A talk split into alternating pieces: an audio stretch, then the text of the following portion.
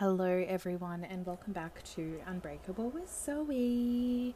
I am so stoked with how everyone found the first podcast. I had a major response, which I was so grateful for.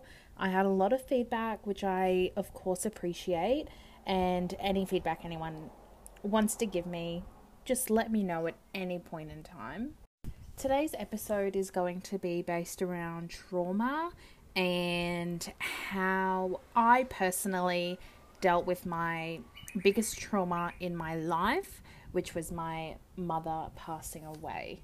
So grab your popcorn, grab your buddies, whoever or however you listen to your podcasts, whether you're on a walk or you're in your car, and get buckled up because this is going to be a good one.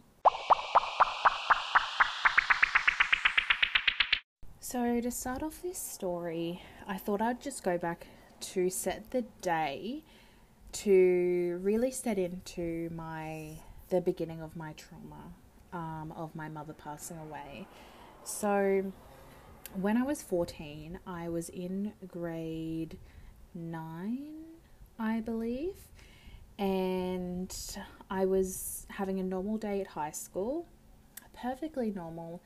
And I was in my last period of school, uh, which was maths. I'm pretty sure it was a Thursday. And I was just having a normal day. Uh, then all of a sudden, one of the senior students comes down to my classroom and asks for me to then go up to the office. This was a very unusual thing, just from the beginning, because normally, if you're called to the office, it's not normally done by a student. It's normally done by a teacher. Plus, I was never called to the office. I was a very good kid. I was never in trouble. Never. And I just, I even knew that that day in particular, there was nothing that I did that gave me a reason to go to the office. So immediately I was like, something's wrong.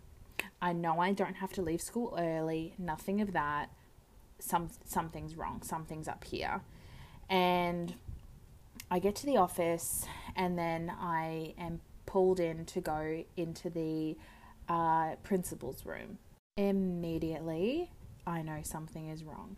I walk straight into this room, and there is somebody from the Department of Child Services, my foster carer, my principal, my deputy principal, my head of department for my the junior years, the student counselor, and there was like just like you know several people in this room, all sitting in like a dome. So I'm kind of uh, uh you know I could see everyone, and then I walk in instantly. As soon as I walk in, everyone just goes white in their face, just straight white.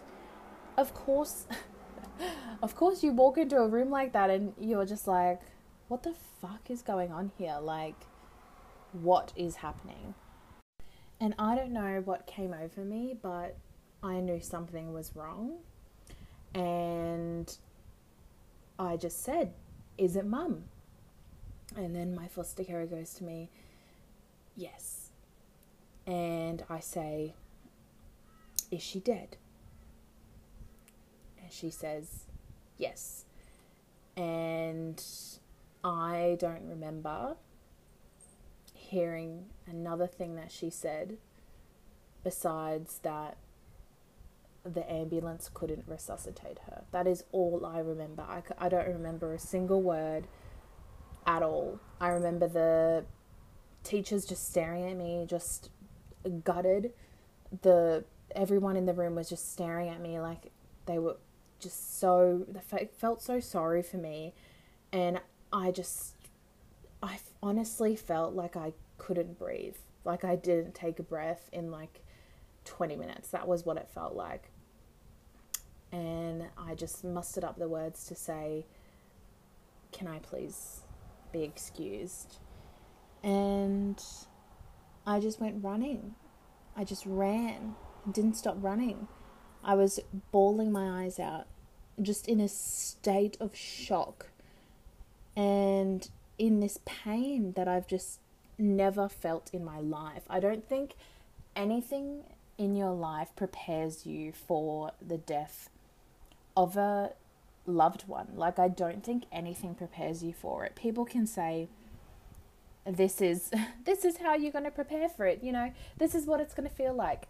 It is different for everyone, and everybody grieves differently. And one of the instant things that I felt was um, disbelief. I, I just was like, no, no, sh- like, surely not, surely not. As soon as I'll get there, I'm just, I, you know, I'll go to the paramedics and I'll just say, you know, try again, like, try again. You know, she she can't be gone. And it's, it's just, it was, I was shocked. Now, I, after we went through like a debrief, they, uh, we then drove straight to my mum's house where she still was. The paramedics were there, police were there, there was people everywhere. It was a full house. People were absolutely everywhere. And my, I, I was the last person to be told. She passed away at nine a.m. that morning. Um, but I was told about like two thirty uh, in the afternoon. So I was the last one to know. As soon as I got there, it was just before her body was getting taken away. And I ran to the paramedic that was blocking the door where my mum still laid in the room. And I ran to her and I said, get out of my way and let me in. She says, no. And I'm like, please let me in. Like, I'm bawling my eyes out and I'm begging this paramedic, let me in. And she says, if I let you in right now, you may not know it now, but you will regret that for the rest of your life. You do not want to see her like this. And then I just broke down. And I'm, to this day, I'm so thankful for that paramedic for just not letting me in that room.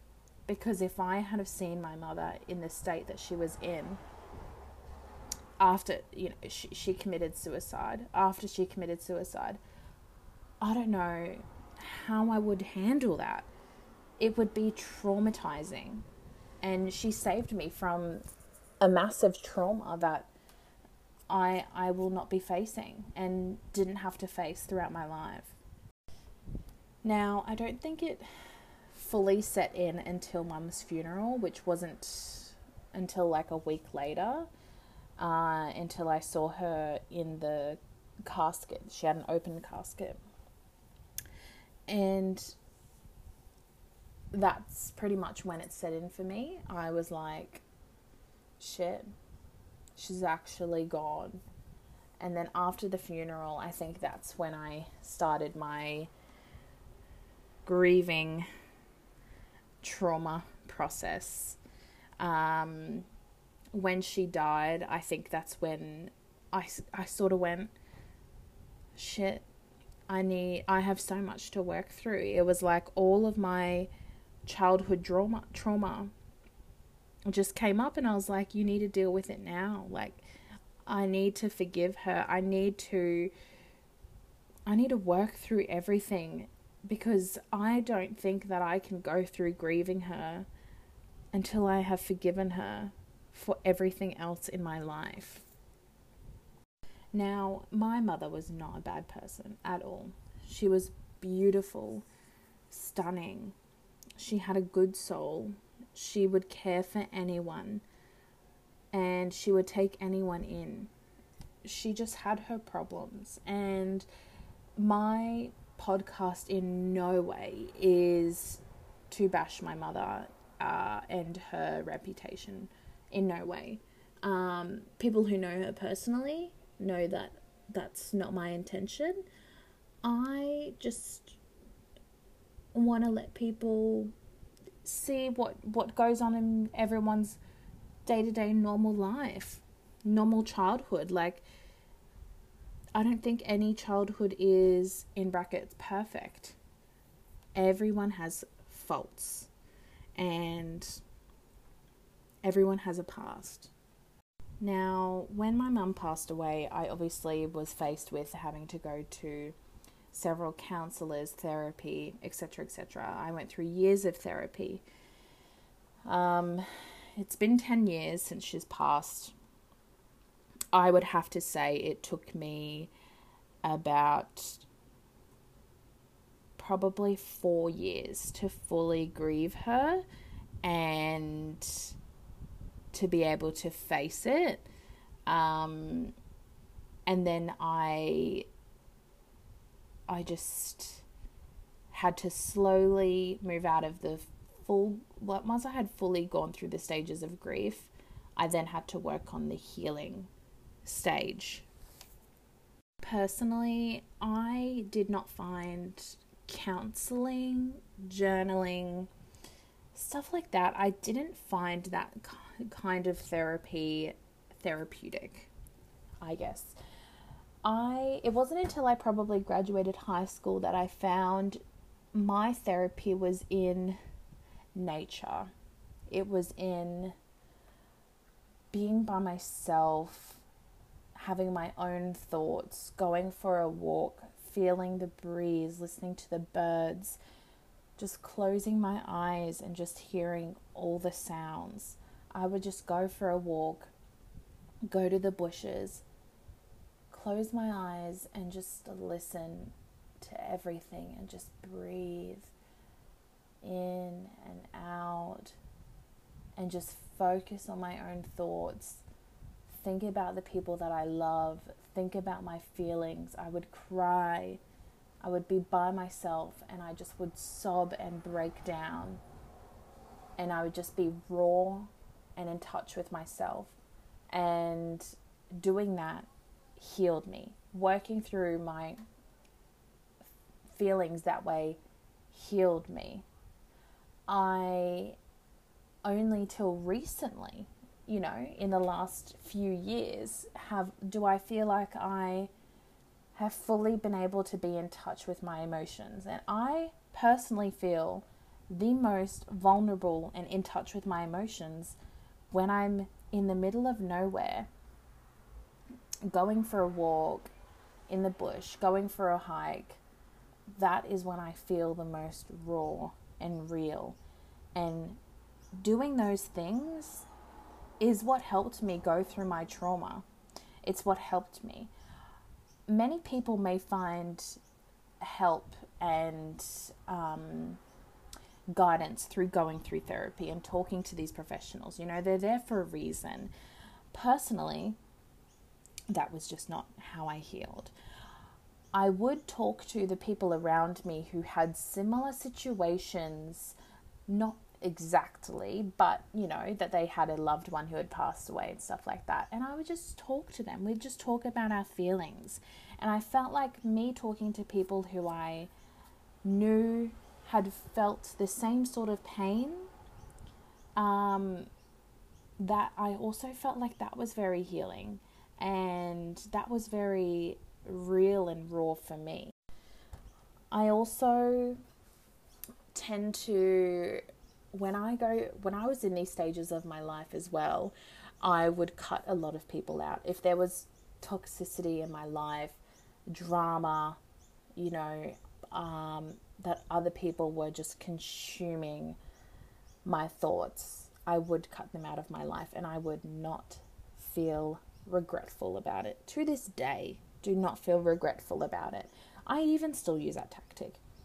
If I am not happy and there is people around me who are generally creating a larger scaled problem for me and not helping me, I will cut them out. And I feel like people need to do that more in their life and not be afraid to do it. Like if somebody is in your life and they are not giving you any value, they're not putting anything, their their energy doesn't match your energy, get rid of them and do not feel in any way bad about it. So yeah, um, you know, that is pretty much how I healed. To this day, I still use the same thing. Um, yeah, so I'm going to wrap it up here. I really, really, really hope that you guys do enjoy this one. I am very excited for this podcast. I love that everyone has been listening to it and enjoying it. I please share it around.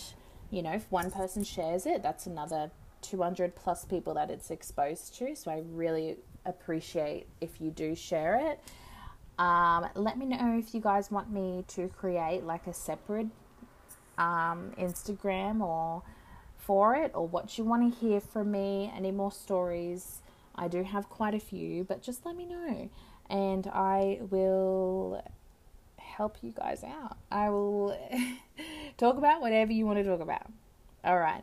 I will see you guys next week.